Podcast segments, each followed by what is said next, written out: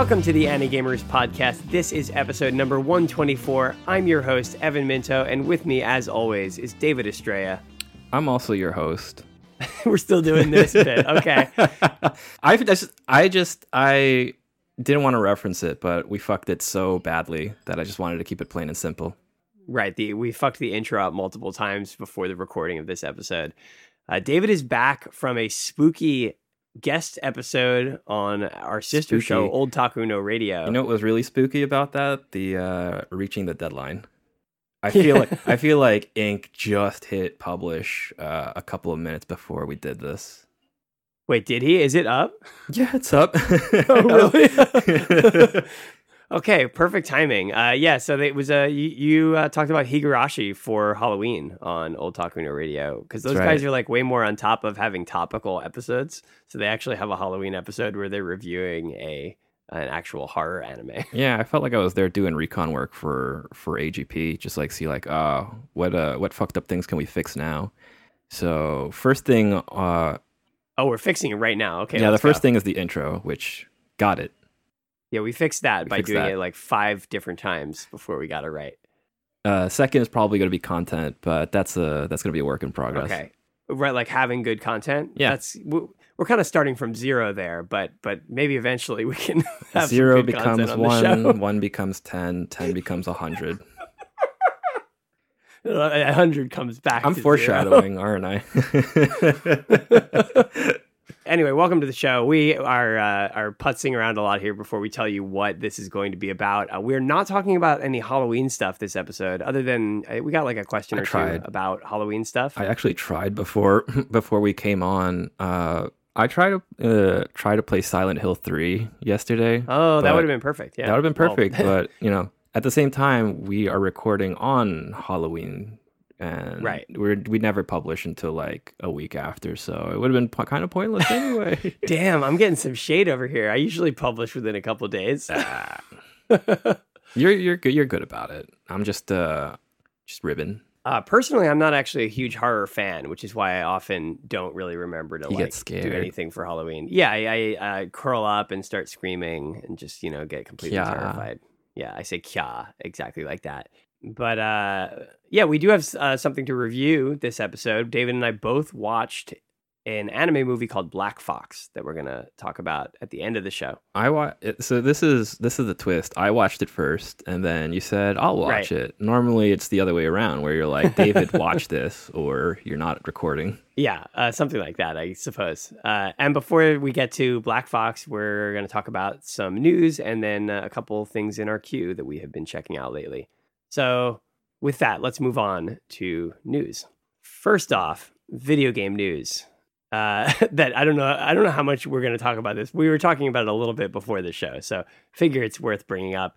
Fortnite Two, the Fortnite. sequel to Fortnite. It's not really. It's Fortnite Chapter Two. Everyone kept calling it Fortnite Two because I guess that was Chapter funny. Two. But So that that kind of branding is absolutely lifted from the It movie, isn't it? yeah, I think the It movie invented chapters. That sounds about right, David. Right. Nailed it. You know, it, So Stephen King is that big of an author for a reason, Evan. that's Yeah. yeah, that's true. There were no chapters before that. People were like, "This guy's pretty good." It's like I could take a break in the middle of reading a book. I was writing one big book before, and I was just like, "Wow, it's just one thing from start to finish." But what if I like like put it in little parts? Right? Yeah, what if like you split things up in a very logical and orderly fashion? They don't call him King for nothing. Oh, go off. Anyway, so Fortnite, they're calling this Fortnite Chapter Two. I was just looking at because I hadn't actually checked out the some of the the actual like features in it. It really is just an update, as far as I could tell. It doesn't seem like Yeah, well they didn't make it like a side anything. scroller or which like would a- be kind of cool. a, guess. MOBA. yeah, yeah. Slightly less cool if they made it a MOBA. But uh yeah, it's it really just seems to be some updates. I might check it out because I've Fortnite is a game that I enjoyed and then just stopped playing. Um, maybe just because I don't really know that many people who play it because I'm not friends with, you know, 12 year olds. But it was fun when I when I played it when it first came out. I, I did kind of enjoy it. I mean, as far as I know, the uh, Fortnite people haven't yet been canceled for uh, being anti-free Hong Kong. So maybe That's maybe true. you're gonna maybe you're, you maybe you will actually fit right in, Evan. Uh, I think considering my age, I will not fit right in. you're you're just gonna get like oh, like 99 people on mic telling you to go away, boomer, until you actually just give up because it's impossible to play. Here's the thing. I don't know if I've talked about this on the show before, but I will often talk to people who play a lot of video games, right? They're like they play more games than me, right? They're they're very active gamers. And they'll be like, "Oh man, Fortnite. I don't even get what that is." The kids these days. And I'm like, "Have you played Fortnite? I mean, it's a third-person shooter. Like it's really not that different from anything you've ever played before." But they'll be like, "Whoa, the kids. They're all crazy on the Fortnite." It's like it's like how people used to treat uh well like actual children when they would bring their Game Boys with Pokemon loaded in. I mean it's an RPG, right? It was it was a handheld RPG. The thing is like there's a huge culture behind it. Like you can literally walk into like a Walmart and just buy toys based on I don't know characters, things that that I didn't even realize that Fortnite had like characters in it. Well, it has the I guess it has like skins, right? The skins, yeah. But then to like make a toy based on the skin, I'm assuming that the skin doesn't really have like a backstory. Yeah, I can't imagine that the skins have any backstory to them, except for the one uh, that's John Wick, and it's you know his, uh, Oh, they he's killed his a- dog. Yeah, Yeah, it's got a bunch of movies. So yeah, yeah. That's a, obviously yeah, a tie in there, and and there's the Thanos skin, right? So that guy, what? They put a Um, Thanos skin in there? yeah. So so that guy, you know, his backstory is uh, well, wait, Thanos doesn't have backstory, right? He just is mad and wants to kill a Yeah, he everybody- snaps his fingers. Yeah. so that's what I have to say about Fortnite. That's my Fortnite bit is uh, you've played a third person shooter before. May- Maybe you don't get what the culture is, but you understand what the game is. So uh, you know, shut up, boomer. Even though they're they're also my age. They're not they're also not boomers. okay, so we got some anime news, or actually some HBO news. It's both HBO and anime news. God, we have to like start covering HBO shows on Ani-Gamers now. HBO's HBO's anime. I've already talked about his dark materials twice, so we're already careening toward talking about HBO. You should. I feel like that's just gonna be a show. That's just gonna be a show on this podcast. Well, it may or may not be a thing that I am legitimately uh, trying to figure out a way to do a podcast about. It might not be. It probably won't be on this feed, but uh, if I do a podcast, uh, you'll hear about it. I might do in his dark materials podcast. Uh, so, so here's the deal. There's two pieces of news. The f- second one is actually maybe even more like of a big deal than the first one, but they're both pretty big. So the first one was that uh, so there's HBO Max, right? The HBO streaming service, sort of positioning itself to compete with Netflix and uh, and Disney Plus and I guess Amazon Prime Video, I suppose, uh, and whatever other ones. I guess Hulu. There's a couple of right nowadays we have like a million of these things. So HBO Max, as I understand it, is basically going to operate as an independent streaming service that has shows that are available on the regular HBO cable service. You won't need to get like cable for this Yeah, it's independent from getting cable. because they were already doing HBO Go. But was that Well, there's also HBO. Uh, what was it? Stop? No, it was something else. HBO. Go?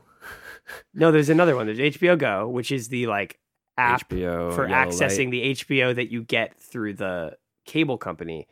HBO Now, which I'm not 100% sure the difference. I've never used Oh right, yeah, no, because it's kind of a nightmare, or at least I remember it was like just at the in the end I just used somebody else's account, but I think one Well, that's is what everybody does. I think one is like if you've already subscribed to the premium package on uh on your cable company, and then the other one was like oh, if you just wanted to like stream the shows.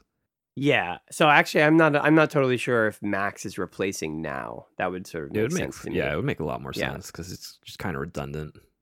But I think maybe the difference is that Max is going to have exclusives that are not available on the cable version. I believe. So finally giving up on cable. That that that's how far we've come. It's just like cable is over. Yeah, I mean that's obviously the way things are moving, right? With all these shows on Netflix and now Disney Plus. So anyway, it, this this service HBO Max announced that they had licensed the streaming rights to the Studio Ghibli catalog, which will be the first time that Ghibli movies are streaming anywhere. in at least in the US, but I think they also haven't really streamed in Japan. I could be wrong. They've shown on TV a lot in Japan, I know that, and and occasionally here in the US. And they're they've definitely done like theatrical screenings in Japan and the US. So that's kind of a big deal. Uh, I'm like the imagining Ghibli that was movies. like more than Evangelion rights. Oh yeah, for sure, right? I mean, it's multiple movies o- outside of them also being like really, really famous, popular movies. So Ghibli at least got a fat check out of it. Oh yeah.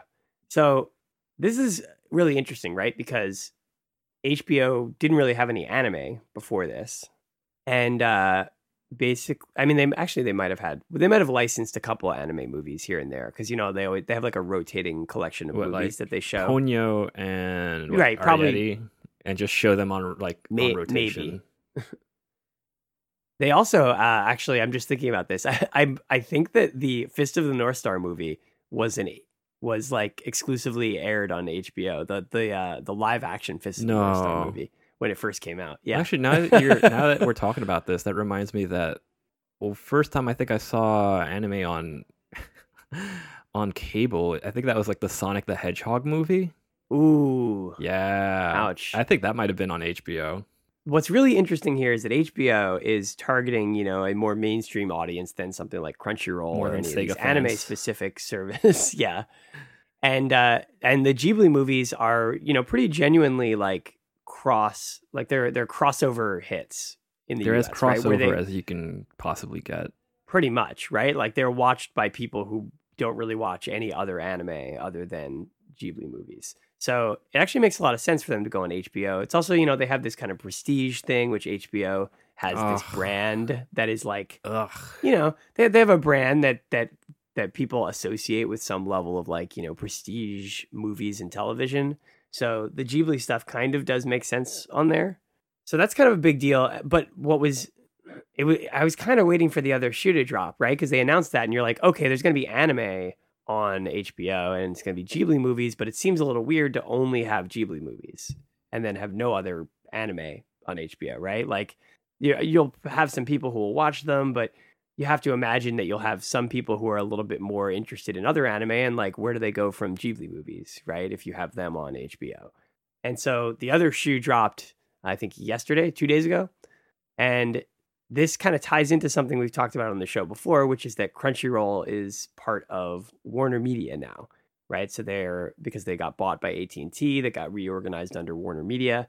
So Warner Media is you know Warner Brothers uh, media conglomerate that owns Crunchyroll, it owns Adult Swim, and it and I think Cartoon Network, and it owns uh, HBO, right? So they're all under there. So there's like this corporate synergy going on. So then HBO Max announced that they will also have titles from Adult Swim and from Crunchyroll. So now there's like an actual anime and animation library that they can put together on there that starts to make a lot more sense, right? And we've got this tweet uh, showing the titles or showing like a not exactly announcing these specific titles, but but these are uh, this is like a shot from the press conference where they've got these like uh, splash banners that have f- screenshots from various shows. So some s- stuff that will make it on from Crunchyroll. So this is this is kind of interesting. Like they, they said they're going to have a selection curated by the by Crunchyroll of and they said like new anime every quarter. So that's not a ton of detail yet, but what I take that to mean is that we will probably not be getting simulcasts on HBO Max, right? Partially because that's just a different model, but also maybe more importantly because simulcasts ring they involve a lot of like operational work that is fairly unique that not, you know, like Crunchyroll has that operational capacity to do simulcast and like you know all these anime companies have it because that's part of the anime model. So like funimation and and like HIDIVE and sentai they, they all have the capacity to do that. But i doubt that hbo does so they would need to be basically like using like crunchyroll would need to be distributing their simulcast directly onto hbo and then hbo's ui would have to you know be built around simulcasts and it's probably it's unlikely they're going to do simulcast so they're probably going to dump stuff like after they finish airing, probably after they've dubbed them. I bet they're going to try to dub everything that they put on there, similar So to how Netflix, Netflix, does it. Yeah. Probably, yeah, yeah. So we've got this uh, this splash image here with a bunch of anime titles. So let's run through so, some of the ones that we recognize. I actually don't recognize all of these. I don't. But, I uh, recognize three. Really? Okay. Yeah. I've got I got more than that. So we've got Yuru Camp. Again, these are not like confirmed to be on the service, but I doubt they would have put them on this splash image if they weren't gonna if they hadn't already like approved them. So Yuru Camp, Black Fox, which we're to talk about in a little bit. Uh, some other stuff I don't totally recognize. Uh, Active Raid, Sweetness and Lightning. That looks like maybe Overlord, but it's hard to tell from that image. Um, Derrida, that that uh, Yoshitoshi Abe show. There's the Antarctica show. What's that called? What's the name of that show? I don't know. I thought it was like the Dead Mom show. Is it? I think that's Isn't the Dead Dead- Mom show. No, Sweetness and Lightning is the Dead Mom show. I think they can both be Dead Mom shows. um, I think that's MMO Junkie, maybe if I'm recognizing oh, the uh, extremely image correctly. canceled MMO junkie. Canceled the- anime. Yeah, that's the wow. Yeah, that's the really canceled one, isn't it? that's the Nazi director one. Yeah, Uh, Shield Hero makes sense. That would be on there. Goma-chan, I believe, is the Seal anime. The like, oh, I thought that was the like perverted hamster anime. No, that's uh oh, what's the name of that? Ebichu? Ebichu. I was like, what? What the fuck's Ebichu doing on this list? No, that's Goma-chan about a seal. So what what it, what looks to be the case here is that these are all shows where Crunchyroll is on the production committee. So I I bet that the only ones that they immediately have the rights to use are ones where you know they actually have the international distribution rights. Well, I'm- bet they feel really smart having been involved in in those in those shows. Mm, I mean, like- that- That's the point of doing Easier- it, right? Is that is that they can yeah they can exploit the rights for it more easily because they're on the production committee. You don't have to like So- go fishing around for more rights. Yeah, so I I'm kind of doubting you're going to see like Naruto on HBO because I mean uh, it, you c- it, could happen, but like Crunchyroll would need to or Boruto, I guess. Crunchyroll would need to like go back and ask for those rights if they haven't already gotten them, right? So it might it might involve renegotiation. I would almost imagine that just having a bunch of like Shonen Jump titles uh, is maybe another package for some other streaming companies. Like we could further fracture the whole like okay, I gotta watch Crunchyroll shows on HBO. I gotta watch Naruto on I don't know. I don't know what other channel. Showtime.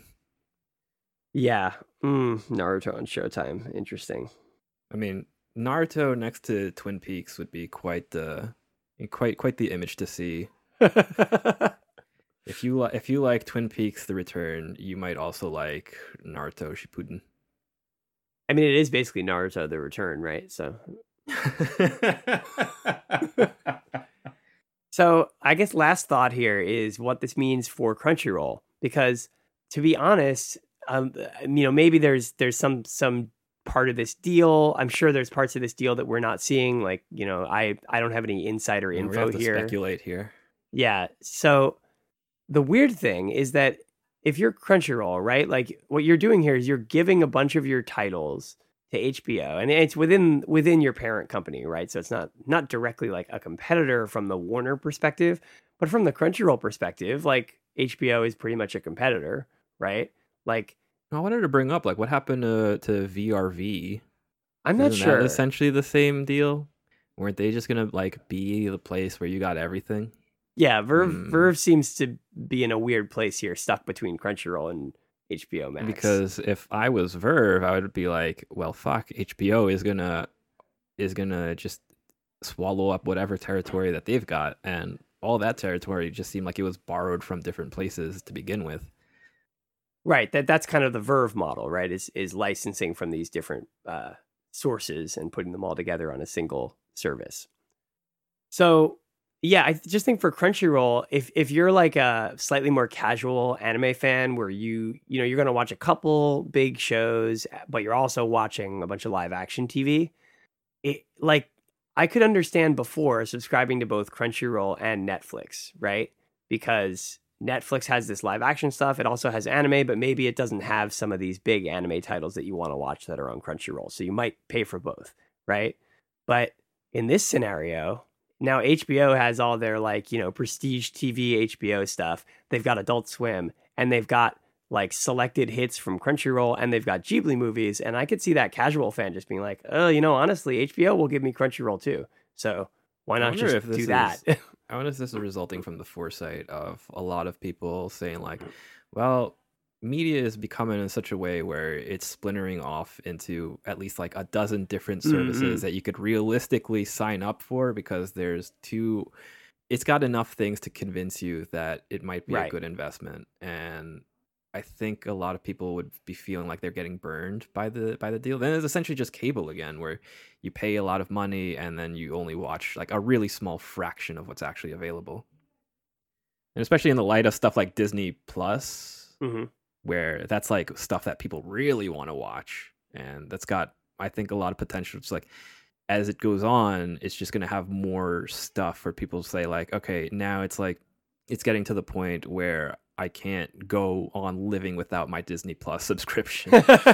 So what it, what HBO Max seems poised to be is like kind of an answer to this, where now they can't go this route of saying like you have to like subscribe for five different things. Now it's like okay, you only subscribe for one big thing. I don't know how much they want to charge for this. yeah, I actually don't know if they announced the price yet. I'm Um, assuming twenty.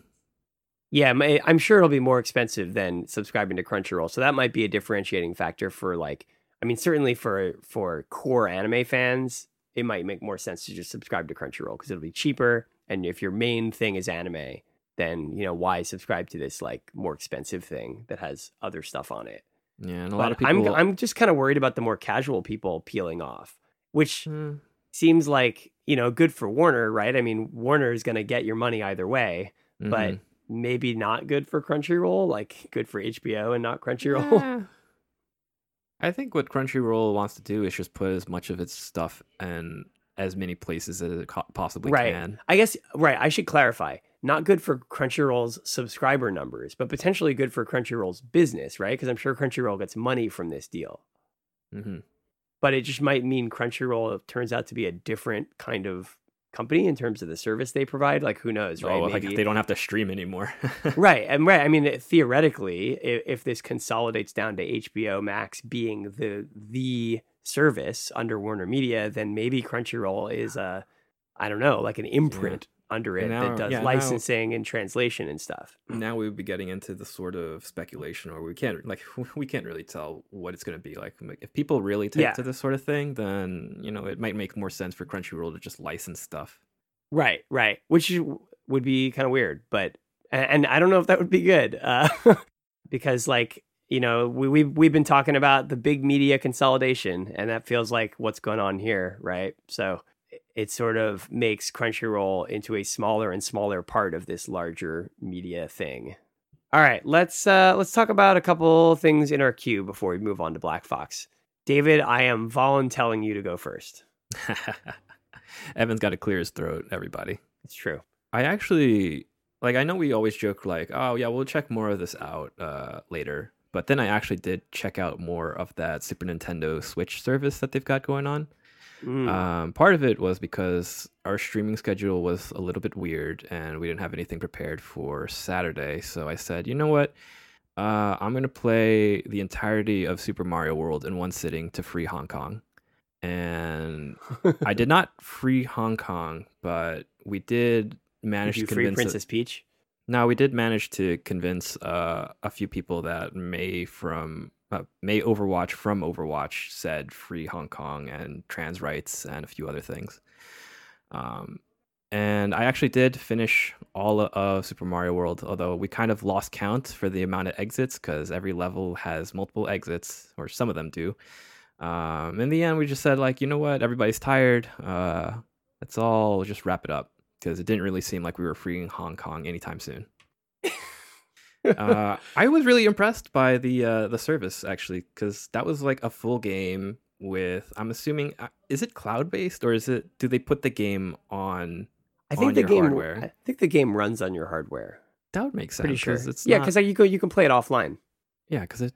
Yeah, okay, that makes a lot more sense. So imagine like having to connect to a server in Nintendo to play uh, an old Super Nintendo ROMs. Just that's excessive. I think it does have to like phone home sometimes to check that you still have your online service. That you're still like paying for it. Yeah, yeah. Um, yeah, that makes sense. But yeah, it looks looks great.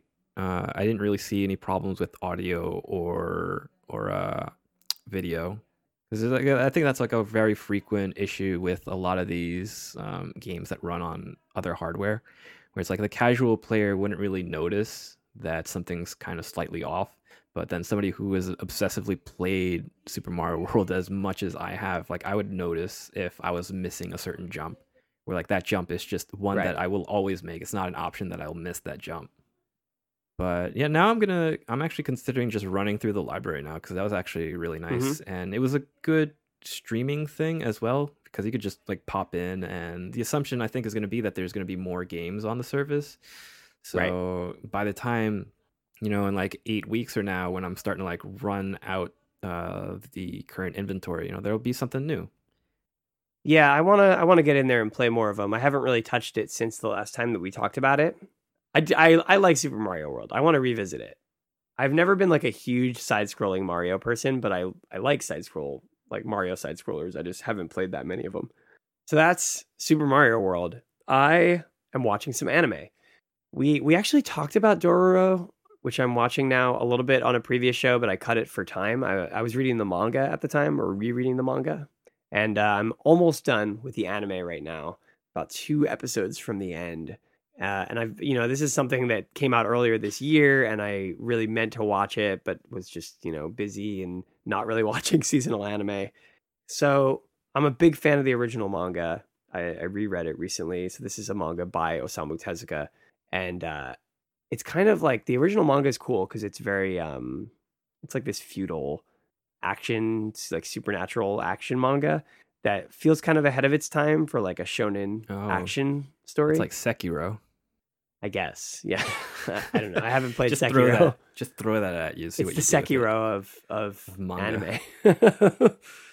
well, the anime might be more like Sekiro because the manga has that kind of goofy Tezuka thing where it's it's actually it has some fairly you know heavy themes. The main character has his his body parts stolen by demons, and he's you know betrayed by his own family. So it, it's kind of tragic, right? Wow. it takes place during these feudal wars Sekiro samurai. absolutely ripped like everything from this, didn't it? Wait, does Sekiro have the body parts being stolen bit? well, just the arm, but the Oh, arm's that's- like a big thing. That's actually very similar. Wow. Yeah, I wonder if that's an inspiration. Because this manga came out in like the 60s. So, I mean, it would have had a lot of time to make its way Yeah. into into Miyazaki's uh, kind of wheelhouse. the manga has that stuff, but it's also kind of goofy and has these Tezuka jokes in it. The anime, which I initially thought was cool, and now I'm a little bit less sold on it. The anime is like full edge lord, right? It's it's mostly yeah, I heard it was really edgy. the serious stuff. Yeah, not the not. It doesn't have much of the comedy from the original. it's super edgy. I mean, it's it's like the the main character can't speak for most of the show and is just sort of grunting and murdering things. Yeah, I think it's as a an edgy, serious show. It kind of gets better later, and eh, I, we might do a whole review on it. I I'm sort of like more sold on it now that I'm in the final act of the story. When the serious stuff starts to like coalesce into a, a pretty good like tragic, kind of like Shakespearean drama, with like you know family members at at each other's throats and this like big you know massive tragedy th- this classic tragic style where it's like whoever wins the outcome is going to be bad right Somebody's gonna cry at the end. yeah yeah Yeah. yeah i'm i'm enjoying it now the, some of the action scenes are really great because like main character at the beginning of the story has swords for all four limbs so Wow. that makes for some super cool action scenes Sekiro. I'm gonna say Sekiro again because there's an en- enemy like that. oh really okay Yeah. All right, so that's Dororo. I might uh, loop back on that once I'm done with it. I think it's time to move on to Oh man. our review for the episode. You want to drop the hard facts on everybody's head? Let's do it. Let's drop some hard facts. Black Fox is an original anime film from Studio 3 Hertz. These are the creators of Flip Flappers, which Flip is a show. was an original show, right? That's right.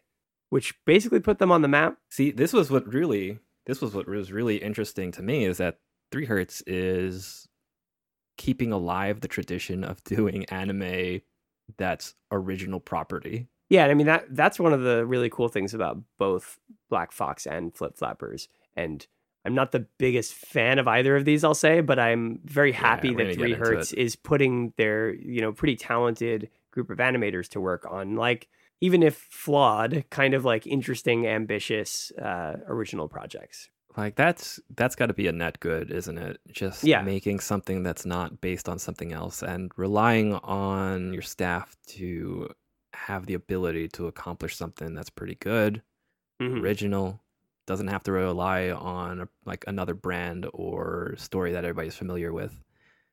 Yeah. So who is the staff on this thing? Well, first off, I wanted to point out this is co-produced by Crunchyroll, and they kind of, you know, have been pushing it pretty hard as they do with a lot of their co-productions. And they actually did. Uh, It actually they premiered on their show, uh, on on their uh, channel website. Right. Well, it premiered on their website at the same time as the movie had come out in Japan. In Japan, I think it was a limited theatrical Well, screening. I think the world premiere of it was also at Crunchyroll Expo, like in the U.S. Yeah, I'm, I'm pretty sure it screened for the first time at CRX, and then uh, yeah, I guess they put it up on Crunchyroll the same time as the Japanese release. I didn't even know that they. I had no idea that they screened it first at the Crunchyroll Expo. I just thought that was like the first drop of it because I, had- I had no idea what this thing was before. Hmm. Yeah. Um, before name dropping Nazzle. I'm gonna name drop Nazzle because he was the one that was talking about it. He was he was talking big about it on uh, Mm-mm. on the Discord, and I saw like, wow, it's just it's just the whole thing on Crunchyroll. Better check it out.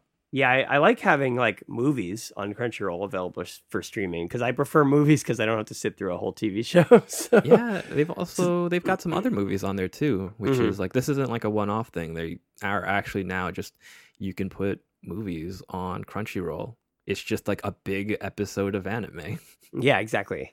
So you were asking about the staff before. So it's it's Mhm. created by the studio Three Hertz, which uh, I mentioned was the studio that uh, that created Flip Flappers. And I was kind of curious to see how much crossover there is with Flip Flappers because I kind of came in being like, oh, okay, more Flip Flappers. Well, that was like a show that had some uh some questionable choices. I feel like it it it it felt a little bit uh hornier toward its uh like child female characters than I was comfortable with, but had some phenomenal animation. I mean, like the animation in Flip Flappers is like worth the price of admission pretty much on its own. despite Uh, the horn yeah, despite the horn, the animation is great, and and I think it has a, a pretty decent kind of like coming of age story that it's doing. And uh, yeah, it- what's what's interesting here is that the there's not really that big a crossover in the key staff between Flip Flappers and and uh, and Black Fox, which I like that's what I expected. I was like, oh, Flip Flappers seemed like that was a decent success. Like you, let's get the same people on yeah, like like bring those people back and do a follow up. But this, do they work for three hertz or do they work like studio to studio Oh yeah, I'm not sure. It's possible that some of those key staff were actually freelancers, right, who came in for that project. Mhm. So in in this case, this actually looks like it's almost like an animator training program or something, like uh, like a like little you know, witch Yeah, not not part of the animator training i'm gonna project. I'm, I'm actually gonna be the first name drop for trigger here Yeah, true. it- yeah, yeah we're gonna we're gonna be referencing back to trigger a bunch of times i think Uh, who knows? I don't. I don't think my notes mention Trigger very much. But uh, the director here is Keisuke Shinohara, who looks to be pretty much a newcomer. Like I think this is his first full director position. Uh, his previous work is episode director. Uh, so he was an episode director on Flip Flappers episode eleven, uh, and did storyboard and direction for Devilman Crybaby episode six. Kiznaiver episode nine. I don't specifically remember what those episodes were. Uh, but it has a chief director who's much more experienced. That looks like, you know, that's what makes me feel like this is a training thing. It's like bring in this director, get him started on a new project, but then have a chief director there to supervise it. So the chief director is Kazuya Nomura, who directed the Ghost in the Shell new movie, which we watched.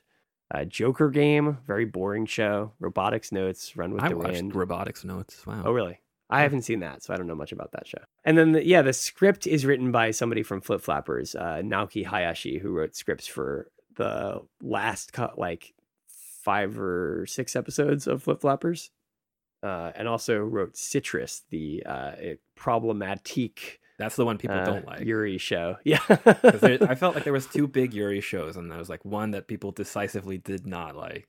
well, Cit- Citrus is the the incest Yuri show. Oh, oh, wow! All right. based on a manga, so I don't know if it's Naoki Hayashi's fault. The character designs kind of have some similarity to Flip Flappers in terms of their like they have these like very large, particularly large eyes. Uh, with I think like Flip Flappers had this much more interesting like work on the eyes and like the shading on it. But this is actually a totally different character designer. I thought it might have been the same designer when I first watched it. Uh, another guy who's like an animator with very little character design uh, experience, or or at least very few credits. Atsushi Saito, whose only other character design credit is sub character design on High School Fleet. What is sub character? Is that like mob characters? Uh, yeah, it's probably designing like side characters or background characters and things, um, or potentially yeah, like a one-off character in an episode or something like that. And then a lot of the animators are people who worked on Flip Flappers, so that makes sense.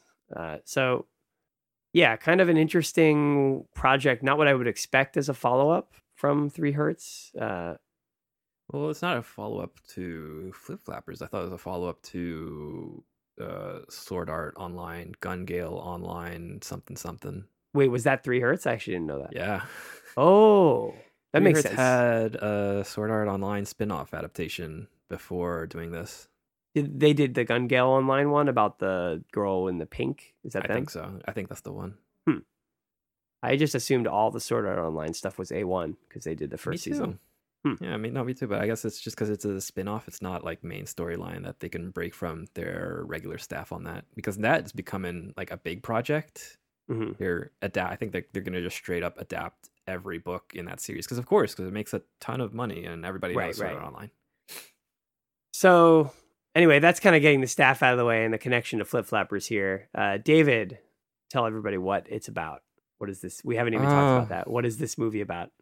Oh man, this movie is about uh, a girl named Rika, and she is training to be a ninja. But as it turns out, she doesn't really care for the old family ways, and it's got this really neat sequence in the in the beginning where she is fighting against a a much more like imposing ninja, a- like a masked ninja, and it's a it has this revelation where like oh no she's just training with her grandfather now her grandfather is uh I, I suppose like the last like uh, the head of this ninja family that's got a whole history and truth is that rika just wants to be a, a stem person yeah. she doesn't care about ninjas or any of that she she, She likes wants to learn to code like her dad.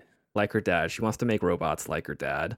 Um, and there's this, there's like this silly like twist where it's like it like the camera's pulled back and you see like the very classical like Japanese style house uh, that's been blown up by their ninja activities. But it, like you know, it pulls back and you see the forest and pulls back some more, and then you see the big city in the background. It's like oh, it's modern times. Uh, it's more closely like to near future Right, right. but then you know we get to meet uh, her dad and there's a time skip right There's, a two time s- skips, which is a little there- bit oh, confusing. yeah. yeah. weird but there's a time skip here we meet the dad and we get introduced to the drones Drones are good with the Drones clapping. Drones are- are good. drones are a force of good in black fox and now the the, the problems what i found about black fox is that it's just kind of difficult to pin down what is wrong with it because I didn't like it, but I felt like I didn't have a strong reason as to why I didn't like it. I felt like it was more under the skin. I will say I didn't really like it, but it's the kind of movie where like the bad things about it are still like entertaining to talk about, Yeah. right? Which is Because there's good. not- like it's good when something's bad in that way. Because there's not a lot of there's not a lot of anime like this where they can have like they can have talking robot animal drones that present like moral cases for its main character yeah. And it's like, it, clearly th- this whole thing was written in another universe because, like in my in my eyes, one of, one of the inherent problems is that we're we're American, so we know all about drones, or at least like some of us that are paying attention. Like, the application for for drones as a social good is very limited. uh, Amazon can deliver you stuff to your house so that they can fire all their workers and uh, pay them less money. Oh wait, okay, we're back to bad. Yeah, we're back to bad. So um, I like I like the synopsis that you wrote actually, Evan, because that that one's like just more you know it takes away a lot of the bad stuff. So I was seeing I was like I was trying to make like an easy one, but there's I mean, It's just- I've- basically it is basically initially a revenge story, right? It's that she's got dad and grandpa, they ninja and scientist. She's sort of caught between these two poles of her family, and then her family gets attacked, and she sets off with her three robot friends to get revenge. And the problem is, as, as I, I think you would definitely attest to, David, that is the premise of the movie initially but then it like isn't a revenge story by the end like or even by like by like a, a third of the way through it almost stops being a revenge story we move we move really quickly through emotions in Black Fox, don't we? yeah it's i was actually really like the i would say the first half of the movie or so I, I think it's pretty cool and like as a revenge story i was kind of like okay this works this is cool This- you know she's like Yeah. using her ninja powers to to take down the people who attacked her family You know, I expected many other movies besides what I actually got based Yeah. on the the like the first couple of time eras that we're in. Because we time skip like what, once or twice in Twice. like half an hour. Yeah, yeah. Because because it starts with her as a little kid, and then we skip to her, I guess, graduating high school. Right? She's trying to get into like the same She's college as her dad. Yeah. Yeah. and then uh, and then we skip like six months ahead after the attack on her family. it's not a huge time skip, but it's also like the death of adolescence and Yeah, it's it's just it's so on the nose about Rika having to grow up very quickly. Like in six months, Rika has the whole dead family backstory. Uh, she is living on her own with the with a roommate. Um, she works as a detective on the side, and she's a masked vigilante uh, Yeah. after hours. definitely doing like a superhero thing where she's you know uh, full on doing Batman shit. She's like you know interrogating people at the edge of buildings and threatening to throw them off. we skipped like at least a decent third of a movie to get to this point because you know the, the, the runtime is ticking and at this point we're still like we're like approaching the halfway point um so do you do you remember the wife character Do I remember the wife? do you remember the wife character so let's let's talk about the wife character because we're gonna come Uh, up into what is uh, what is what is her name? Melissa. Melissa. Melissa. Melissa. So it's basically like the so Rika, our main character, right? She's she's six months grown up now, and uh, she's on her revenge quest. And she gets home to her apartment, and there's what is she wearing glasses, Melissa? yeah Okay, yeah, she's wearing she's glasses. a glasses character She's got like long hair, and She's she fluffy. is extremely fluffy and like she's the domestic, she's you know, roommate. wow where yeah she's she's very like you know she's, She's tr- cooking and cleaning and whatever, she's and trad like wife she's a trad wife basically uh and she it, it's this odd thing where like she comes home and she's like oh you know i'm making some food and and then you're like okay. Uh and she does apparently it's established in the first conversation she doesn't work. She's like a homemaker but she's a roommate. She's so it's roommate. like she And pays I'm rent. Gonna- I'm does she pay I'm rent? no she doesn't pay rent. She doesn't pay rent. She just upkeeps the apartment in exchange for Rika paying all the rent, which I live in San Francisco and I'm just like sweating thinking about Oh, having yeah, a roommate city- like that. The city is like New York, Japan. Yeah. Oh, it's very- yeah, it's got New York Japan, stuff in it. York, but it's called Brad City. Brad City, welcome to Chad City. City. Welcome to Brad City. Um, I love it. I love something- I I started screaming when a character mentioned that it was called Brad City. Brad City. There- There's a little bit of like queer baiting going on in this movie. I not it's not as bad as I, I feel like it is in like Flip Flappers, which is so close to the line, but then just refuses to actually make the characters gay. Uh, but like the trad wife roommate thing definitely feels like that, where it's like coming home to my wife, who's not my wife. She's my roommate. in the same bed? Oh, I don't know, maybe.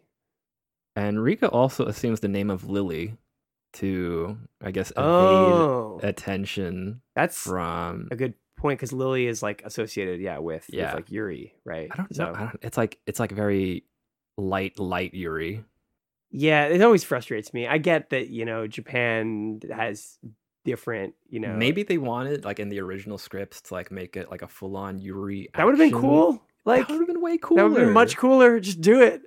I, I realize that, you know, like I think Japan's social norms around LGBT stuff are a little bit different. Obviously, there's people like, you know, fighting for rights there and stuff, but I think it's just harder for people to like justify making stories that are like outright just about gay characters. But Right. uh, I just still feel like we should just be like, please do it. Please make these stories and stop beating around the bush. Right, because I I feel like even you know if like the depiction is kind of off, at least it's like progress to like say like we were brave enough to try, even if we got it wrong. It might inspire somebody to try harder and get it right. Yeah, I as a not gay person, I, I that I don't know. I, I think that would be better than nothing, but uh, maybe, maybe you know, that would be this- insulting to some people for them to try and get it wrong. So I just you know I think this is just gonna lead into like this sort this conversation leads into the problem that I was having where we we're pretty far into the film now, and I'm, um do you care about the characters yet? I think Rika is like a decently sympathetic character. I don't really care about her robot she friends, which is like a robot eagle, a robot dog, Yeah. and a robot like flying squirrel. the thing is she's kind of alone in the in the film she doesn't really have somebody to like bounce off of Well, they try to do a thing that I think is a cute attempt, but doesn't really work that well. Where the uh, where like the animals are like this peanut gallery, right? They they have like a Oh, direct yeah, no, they- line to her while they're fighting, and they they like make jokes. They make these like quips while she's fighting. right yeah i think like yeah i think the drones are supposed to stand in for that but you know it's i mean th- this isn't this isn't near where we can like relate to like the shitty androids Right. Well, I, I think that's a good point. Like they they serve largely as these tools for the plot, and they have quips here and there. But it, yeah, it would have probably made a little more sense to make a to try to actually like have these moments of bonding between her and the robots. It almost like teases that at the beginning, and you never really get it. It's like she's kind of alone, right? You would think that she would Mhm. develop a bond with these robots, these like animal drones, right? instead it's like it's the relationship between mega man and his dog where his dog is just a Yeah. Right, right. we made we made an that. hour and a half movie about a Mega Man character and all the different ways that his dog can transform to get over platforms. Yeah, actually, speaking of of Mega Man, the original version of that I think is is even does it better than this, which is uh, Casshern and Friender. Oh, I thought you Yeah. were gonna say um, uh, Astro Boy. No, I don't think Astro doesn't have a robot friend. No, I mean the the Mega Man, whatever his dog's name is, that thing is directly based on Casshern. Yeah, Mega Man and Rush is based on Casshern and Friender. What? Yeah, for sure. I don't know if that's confirmed, but it has to be. I've Casshern and Friender is the Casshern. original like robot with a you know robot dog friend. A robot with a heart. Yeah, well, because he's a he's not actually a robot. Casshern's like a neo human. He's like a human who's been turned into a robot. So he's like a robot with a human heart, whatever. so, I mean, logically, at this point, we are ready to meet our villain, and Oh God, no. yeah. So this is where the movie really starts to go downhill. Because at the beginning, you're like, okay, vigilante ninja girl has robot drone friends. This is this has potential. She's on a revenge quest, and then it's just this is where it gets bad. Oh shit. So it's very it's hinted like once when Rika's dad is still alive and reminiscing on the past and he had he had this uh coworker who you know they had differing ideals and it differed to such a point that this coworker uh, is working for a company that sent the hit on on the family and now he's got all the research and it turns out to be this guy that Rika really wants to nail.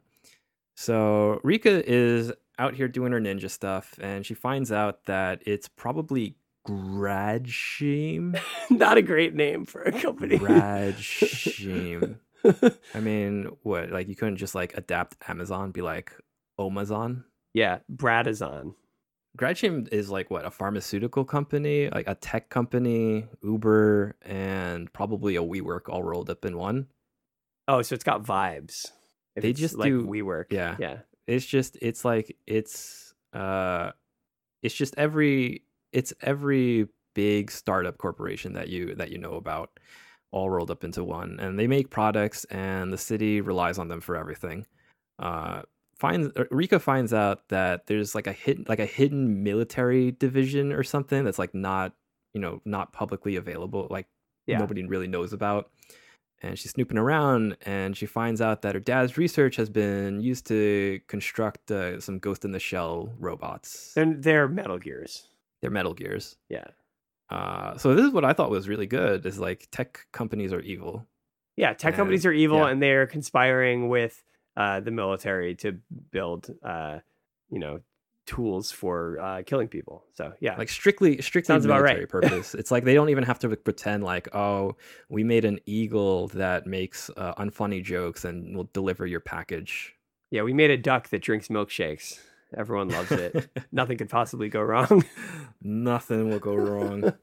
this is a problem that I have when characters are on a quest to do something, which is like, I'm going to kill this person, but they've got a companion that says, I'm going to find out who killed my dad. it- yeah, and they've got a companion that says, no, you must not kill people.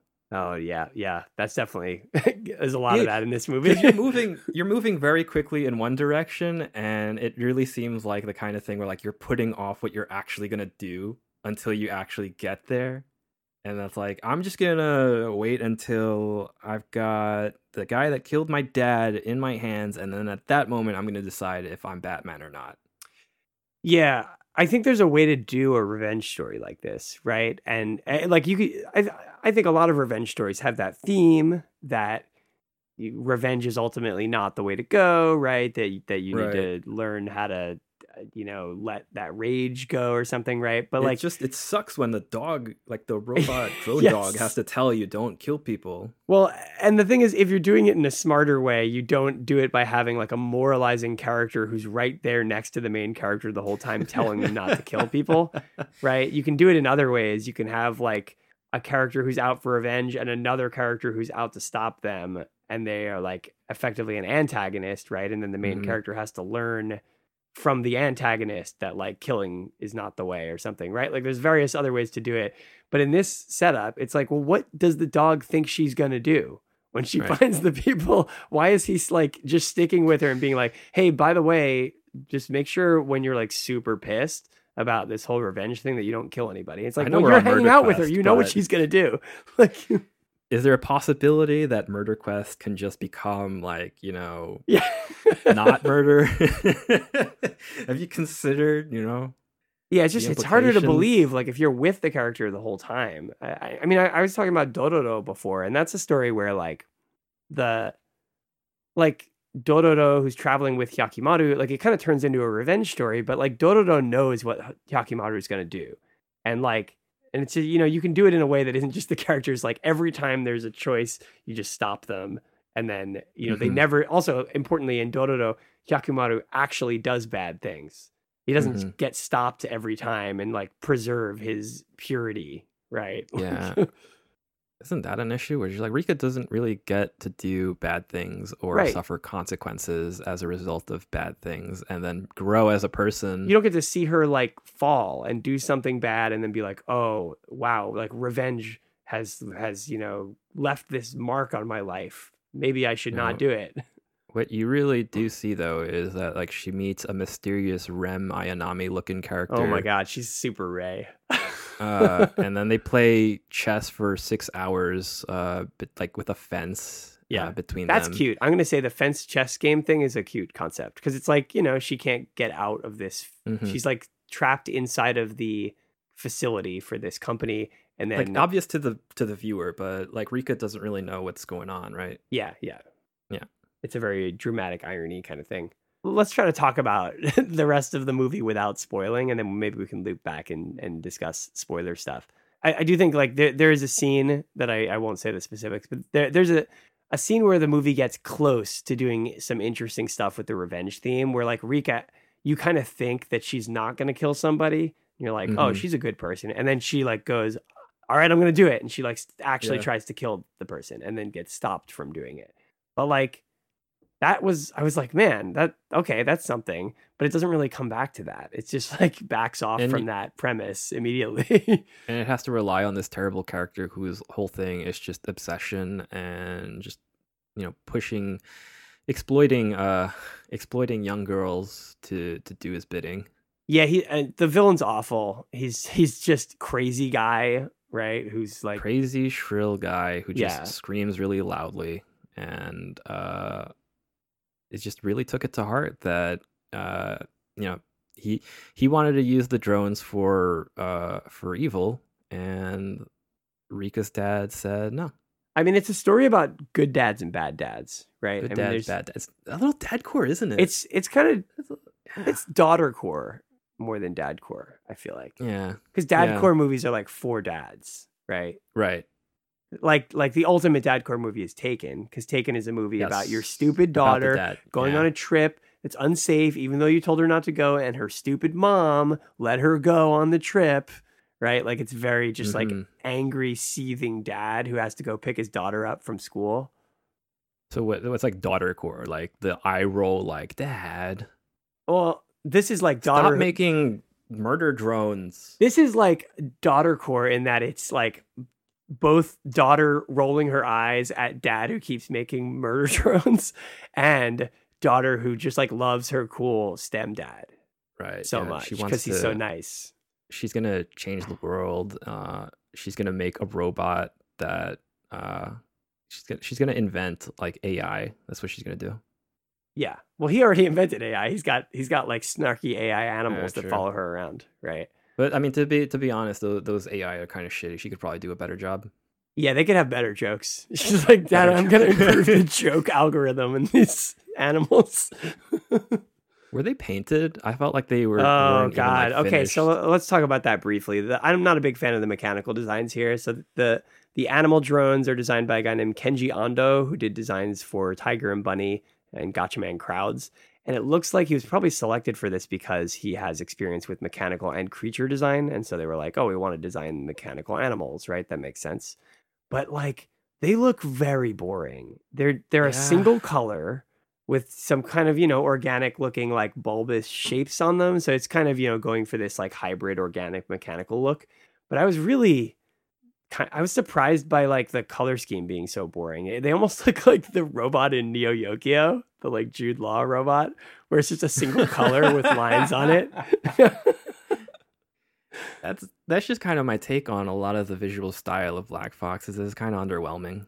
yeah I, I was just looking at the the robot animals and i was like man can we have like you know some interesting accent colors on these or something like anything other than Right. just gray they're just gray animals and then they do some kind of hologram thing where they look like regular animals which is also kind of boring i get it's like they need to be undercover but like can we make them look cool when they go into a fight can the can panels open up on them and have like green glowing stuff somewhere like anything right It's like a missed opportunity because how often do you get to do like mechanical animal design like that? yeah i mean even just i mean look at uh look It's at like a showcase. I already forgot his name, and you told me it before. But uh, the name of the dog in Mega Man, or look at like Friender Rush. from Casher, Rush, or, or Friender.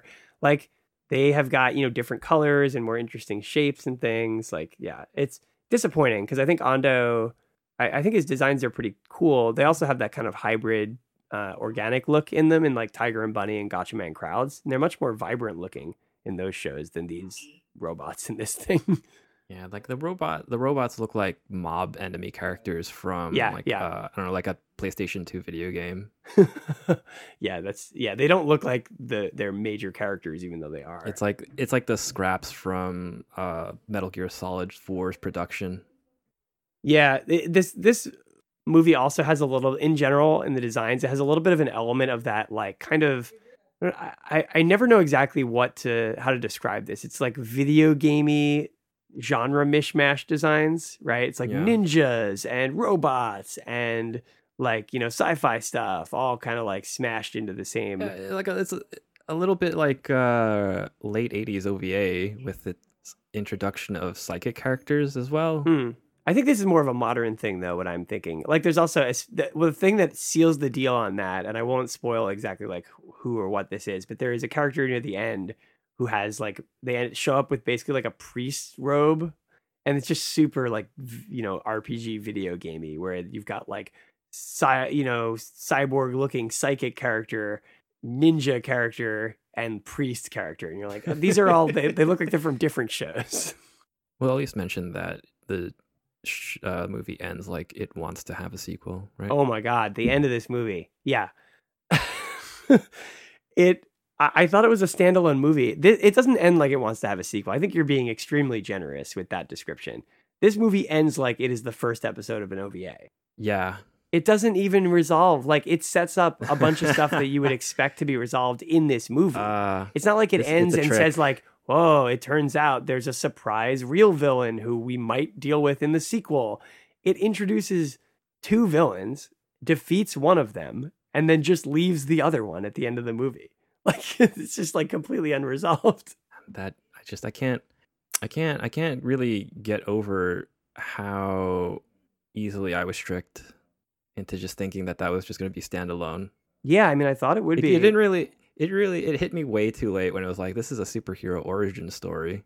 Yeah, honestly, I wouldn't be against watching like a full version of it because like sometimes origin stories can be, you know, not great and then once something kind of gets its, you know, gets its inertia going, it can a superhero story can be more interesting. So like, I don't know if there was a TV show version of this that might be interesting, except now let's talk about the animation. Production wise, this Mm, I was pretty surprised because I was hoping for Flip Flappers with a movie budget, and Flip Flappers already looks better than virtually any TV anime out there. This looks worse than Flip Flappers by and large. Like, and it's a movie. I honestly thought that this was a Kickstarter project. I thought that like the whole Black Fox plays out like it's a Kickstarter scam that still miraculously results in a product. Unfortunately, the product isn't very good.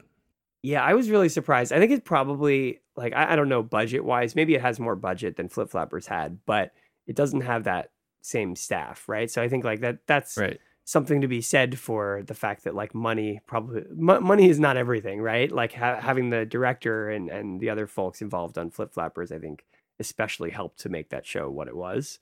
Yeah and i mean it has these it has a couple of standout action scenes right? I mean there's some animators working on this who are phenomenal and and like it's i mean it's it's a movie it's so it's pretty short and it's kind of almost just worth it for the for those few really cool action scenes right? Like the in particular the initial fight with the grandpa when they're training is great right? there's some Good really start. good sword fighting in there uh and the direction in the fights are is really good too like the, just the kind of choreography and and scene composition. Uh there's a great scene that's actually not it's not even depicting any any like major part of the story but there's the scene where she saves the cat from falling off the building. It's got the grappling hook. Mm, oh yeah. Like great animation work on the grappling hook where it's you know kind of like coils out and then wraps around stuff See, but this is like one of those things where you have to like pick and choose the things Mhm. that we like, and we can't just say like, yeah, it's all super, it's all super worth it, even though it's got all these problems. right it, it's it's not like uh it's not like flip flappers or like mob psycho or something where you can just be like pretty much this whole show you know end to end looks beautiful Well, I mean that's hard. Right It's oh no, hard. no it's I'm really just- hard it's really rare you get something that has that level of production quality So that's why that's why I want to go back to like saying like you know I'm not sure where it went wrong because I think on paper it could have been pretty good at least like the initial concepts for it. I'm not sure what happened in the middle of production where like you know some people put in like competent work, but then you've got 90 minutes of competent work and that's not a great movie. Yeah. I'll say on the on the positive side, once it gets through, like you know, it, unfortunately, the second half of the movie is not so great. But I do kind of, I sort of liked the relationship between uh, Rika and um, what's her name, Mia, Mia. the psychic girl, because I think there's there's a nice element of like Mia being trapped in this enterprise that she doesn't want to be in, and she has this abusive father who's kind of manipulating her, right? Like not Right, just it's like it's like the strongest story in the yeah, like even stronger than uh, Rika's revenge quest to right avenge her dead her dead dad and dead grandfather. yeah and there's like a lot of potential there that I, I just feel like in better hands could have turned out a lot more interesting where you have this like girl who is driven by rage and revenge over her father who's gone, right? And then this other girl who is trapped by this abusive emotional relationship with a father who's there but is bad, right? Right. Yeah. And like the two of them finding each other and like helping each other out of that. And that's kind of there in the movie, but uh, there's like one or two scenes that that sell it, and then otherwise it's it's really just it turns to just cheesy anime stuff. There's a scene with the two of them talking on a rooftop that is probably the best part of their relationship in the movie. It's after the dinner scene. Uh, dinner scene, love that dinner scene. Dinner scene's pretty good, yeah. Where they're like It- kind yeah. of they're they're unhappy with each other after Rika saves Mia, and then like then there's a scene at the on the rooftop where they're still like you know Rika's still angry, and they kind of have it, it's it's kind of cool because they, they don't end the scene being friends, but they end the scene where you get a sense that sort of like Rika understands that Mia is is you know ultimately on the same side as her, but is trapped. Mm-hmm. Yeah. See, like if I if I could change anything about the movie, I would make it more about that. As Yeah, for sure. To you know all this other stuff that it wanted to lead up into, and you know it results in this kind of void of a villain. There's just like nothing interesting going on with him. Right. Yeah, and you could have done like much more interesting things uh, with the cons with like contrasting these two fathers, right? And the idea of like one of them has a father but he's bad, the other one had a father and he was good. But it's like Mhm. which is better, right? Would you rather have a, a dead dad who was a good person or a living dad who's a bad person?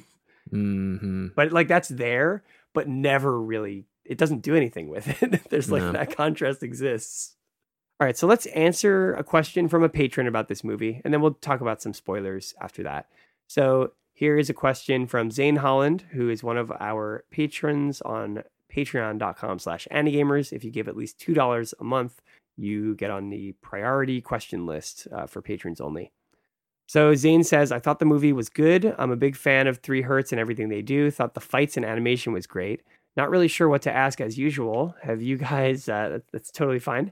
Have you guys watched anything else that they have done and liked it? Uh, so to answer that first, uh, David, you haven't seen Flip Flappers, right?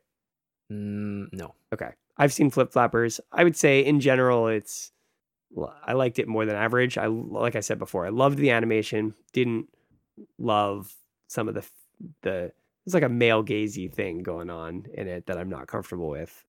But I thought that the story, yeah, the, the, the story, uh, which kind of turns into this, this kind of very dramatic, uh, tragic magical girl thing is, uh, is, is quite good actually. Um, and are either of you looking forward to a continuation of this movie? He asks. So me, maybe I'd be I'd be interested in it, but it really needs to have some like great animation for me to be down. Not as a movie. Hmm, If it was a TV series, then I think that opens up some more potential for for where it could go.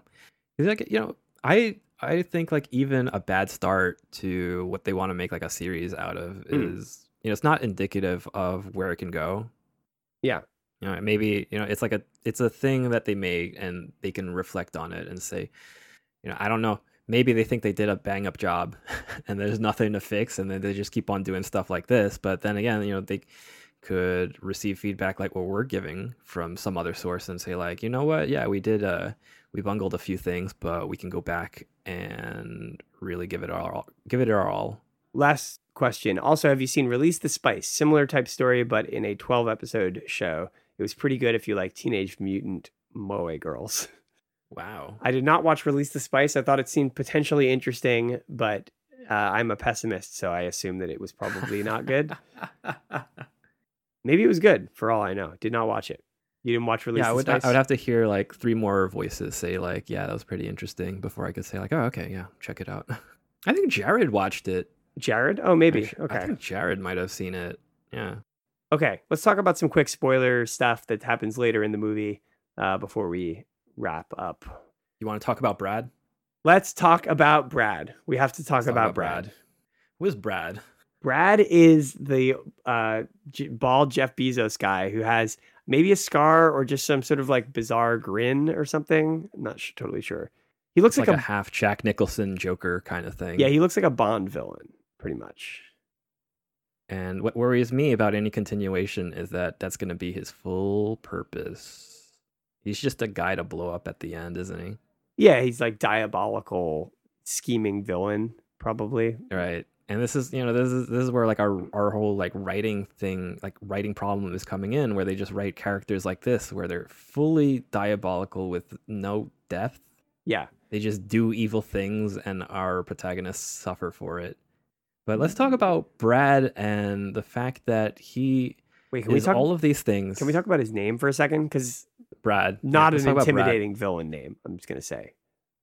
Oh no, Brad is coming to kill us. Like, actually, wait, Like- Bradley though Bradley. is a villain in Full Metal Alchemist, and that kind of worked.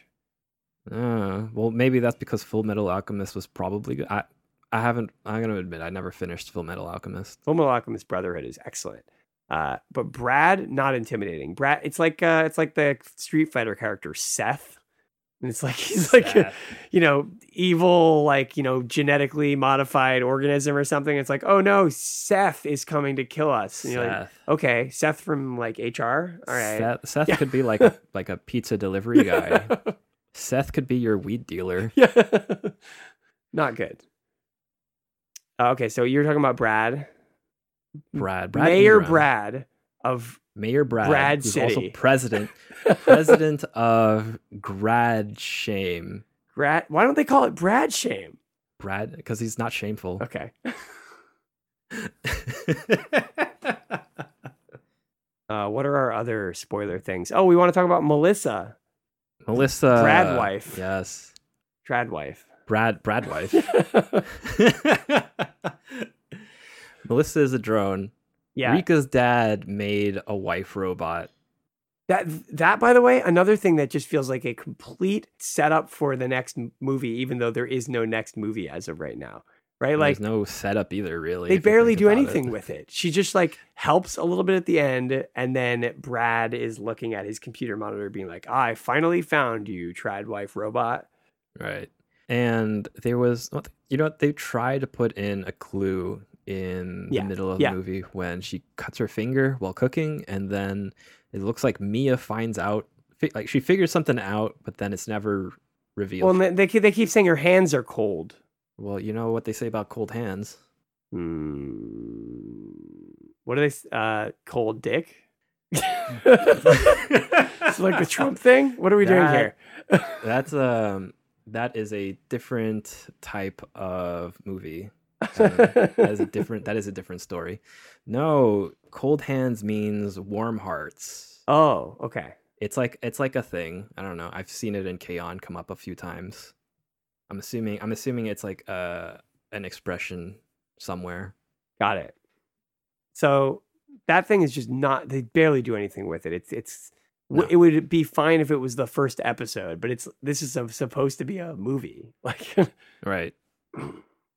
So uh, the thing like, like the thing that I just can't get over is like Rika's dad did all this stuff, but he made a wife robot, like a a robot that that the purpose serves to just do domestic activities, and designed it in such a way to look like Melissa. mhm. But it's not even like a skeevy show, like skeevy. not really at all. There's no fan service to it, which is we, we didn't mention that, but that's good. yeah. I mean, that's like that might just sell people on it Yeah, right there. We yeah. should just we should have led up with that. It's like there's no there's zero. This is a zero fan service show. Like whatever fan service might mean to you, it's got none of it. Yeah. Like that might be part of why I think it feels kind of toothless because it doesn't do anything that would offend somebody. Right. Uh, what else happens at the end? Well, they all band together. Yeah, they make the Justice League. they do. Yeah, Mia gets uh, mind controlled basically to fight Rika. Rika learns the power of forgiveness. And by the way, I was screaming at the screen when this was happening. At the end of the movie, they're all just fucking idiots. Where he's like, "I am crazy and I will do anything to kill you," and they're like, "Okay, we we subdued him," and he's like, "Oh, can you ever forgive me?" And and they're like, "Yeah, okay, we finally got him to Right. admit he's wrong." It's like, what are you? He's actually he's full on crazy. Like you're not gonna get this guy to like Right. realize it. This guy needs to be like you know locked away somewhere and, and given treatment for like whatever psychopathic episode he's having. Don't Like, do they still blow him up at the end? I think I think he dies. I think he kills himself. Yeah. Like Oh no no yeah he blows himself up Yeah. to to power up Mia. it's that classic. It's the Batman thing, or like any of these, you know, superheroes who don't kill people thing, where you can't have the main character kill them. It's just that the bad guy like overextends themselves so much that they die in fighting the good guy Right. conveniently. So the good guy doesn't have to have any blood on their hands. The thing about the script writing on like Batman stuff is that it's often a lot more intelligent about maintaining this illusion Mm. of you know Batman exerting enough physical dominance so that you know when somebody does die, it doesn't really feel like Batman killed them. Mm. And while in like Black Fox, you just you're continuously stopped by the dog. Yeah. also, I love anybody who fights using lethal weapons but has a code of don't kill people. right? That's always funny to me. What so was- it's like you're fighting with a sword. I guess they impl- they imply earlier that she uses the dull side of the sword, but it's like you're fighting with Yeah. a sword, but you're like, oh yeah, but I'm not going to kill you. Like, how sure are you going to be you're not going to kill the person when you're swinging a sword around at them? Right. And you're like not swinging a sword like, you know, realistically swinging a sword. You're like doing anime spins and all that. It's also like, I mean, Trigun. Trigun has that ridiculous premise of like, yeah, i, I, gun. shoot guns, but I don't kill anybody. Who who is who's pushing this style of writing? I don't Is there know. like a school that's just pumping pumping out people like this? I don't know. It sucks. It's it's like past. It's like this awful pacifist writing. Like pa- like writing about pacifist characters is great, but it's this thing where you're like, well, I want a pacifist character, but I also want to kill the villains, and you just come up with Right. some way to kill them without having the pacifist character get their hands dirty. Yeah. Okay. So I, I have to mention one cool thing that the movie threw in, and I wish the movie was full of more stuff like this, which is the butt rockets. Did, Butt did you forget about the butt rockets? Yeah. So she so Rika gets her new ninja costume after weirdly deciding that she's gonna like somehow synthesize her dad and grandpa, right? And she's like, I am going to combine the scientist and the ninja in me. And then she's like, just puts on a ninja costume. And it's like she's just full ninja. I don't even like I think it's a bad design. I thought it was okay, but yeah, it's a little I don't like the I think it's supposed to be like a some kind of traditional garb, but it I don't like the fuzzy, you know, mask thing. Why is it fuzzy? yeah. It just that just seems like it get in the way. so she wears that right and it's kind of I, maybe maybe the point is that it's cybernetic it's like a cybernetic ninja costume so that's combining the dad stuff with the grandpa stuff hmm so hmm she at one she she needs to like charge at the bad guy and she activates Oh right. rockets Yeah. on her like hip she has these butt rockets like astro boy has butt machine guns and i i it was it's pretty good it was i wish the movie was full of more like goofy more shit yeah, like more that. stuff like that. You know, that's another thing to fix the movie is just like introduce goofy stuff like that where it can't be mistaken for some other thing. Just like, Mhm. yeah, this is the butt rocket anime. Right. I mean, like that. That's more like what Flip Flappers was. Like Flip Flappers is fairly serious, but has these really psychedelic sequences where it introduces all sorts of very memorable visual elements and things that are like really out there. hmm Not really much of that in this movie. No. that's about it. Uh, Black Fox, not that good. Has some cool animation. Has butt rockets. Two thumbs down, but you know, potential for something better to come out of it, maybe. Yeah. That's if like, you know, that's if they want to make another one. More Brad anime, please. Brad. That just that sounds that sounds like an after hours kind of panel at the Yeah. at con. Brad anime. Brad anime. 90s. It's just any anime with a character named Brad or Bradley. Full Metal Alchemist, Black Fox. Uh anime Brad time Yeah. featuring Evan. Yeah. All right, one last question here, which we which which is about Halloween, actually, uh, from Billy Yeah, Denton in. on Discord, who I believe is also a patron. What is the scariest kind of kemono mimi? David is our resident kemono friend. Well, I feel like I'm more of a kemono enemy for you. Well, all kemono friends are my kemono enemies. So yeah, so what are we what are we defining kemono as? 'Cause, like I feel like kemono can also be like any sort of like living being, just right? answer the question, David. I got two answers for this, Okay. but it really depends on on uh on definition of what we're gonna say is a kemono. I think I think the scariest kind would be like if the animal had like human ears. like like but like big like big like you put human ears in at the same position and proportion that you put cat ears on an anime character. right and Like behind the like, hair, more- they've got giant human ears. because this is this is for like the character that's like looks like more kemono than human right Okay. and then for like the character that looks like more human than kemono it'd be like it's that thing where they give the character animal ears but also give them human ears so like, Yeah, they have yeah, like yeah. regular human ears but then they've got like fox ears on top of their head Right, I've seen that. I think uh, that show that I used to get really angry about in college, Magical Nyan Nyan Taruto. I believe the I think she has human ears and cat ears in that.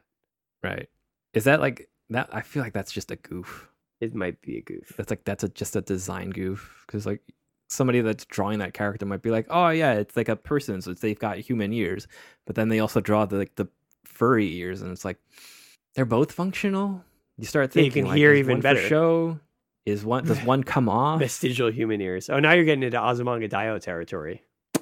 Popping the ears Yeah. off.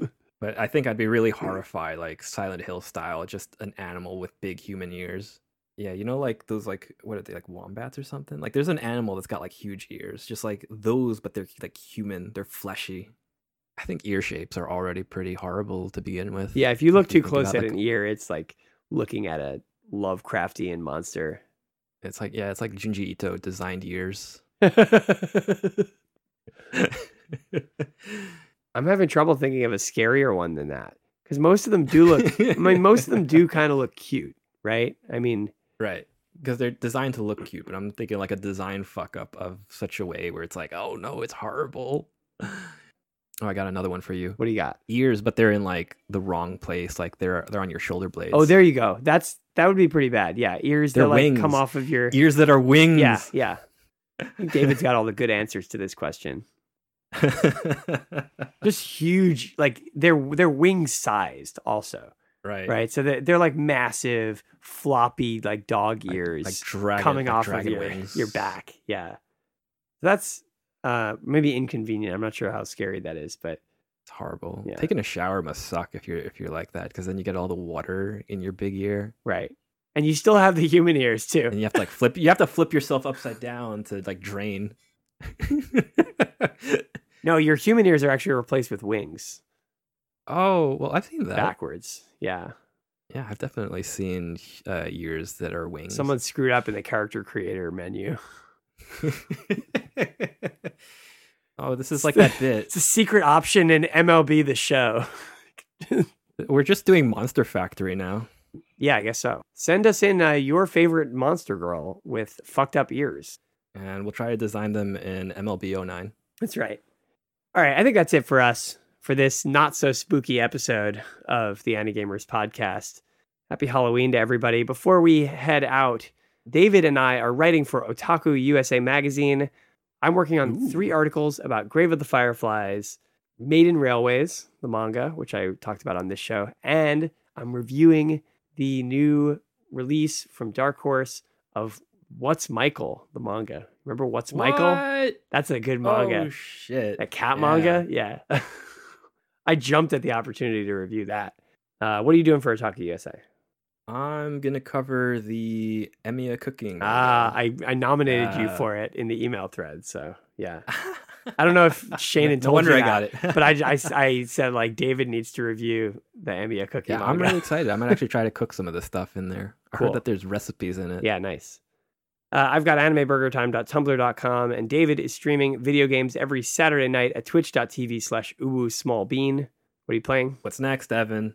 Okay. What's coming What's up? next? What's coming up next? on Saturday, November 9th, special guest me is coming on the Uwu Small Bean stream to go back to Shadow Moses Island and kill Liquid Snake.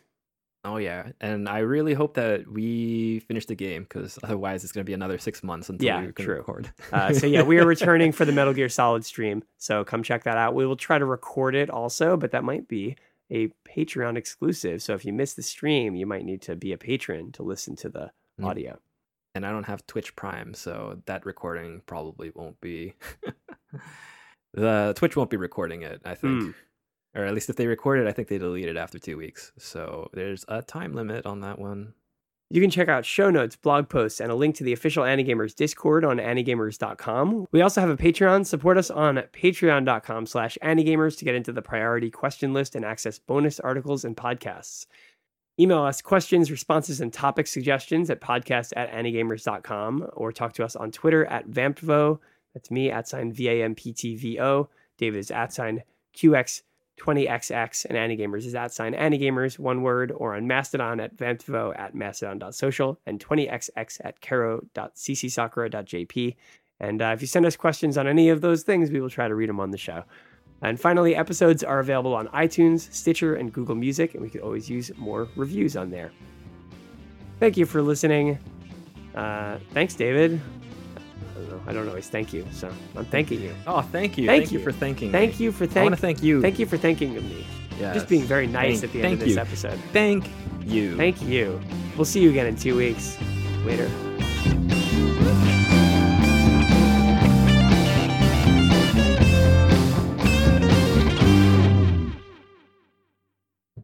Yeah, somehow survived my trip over to Otaku no Radio. Oh, not Otaku. Old Taku no Old Radio. Taku no You fucked it I up. fucked it up again.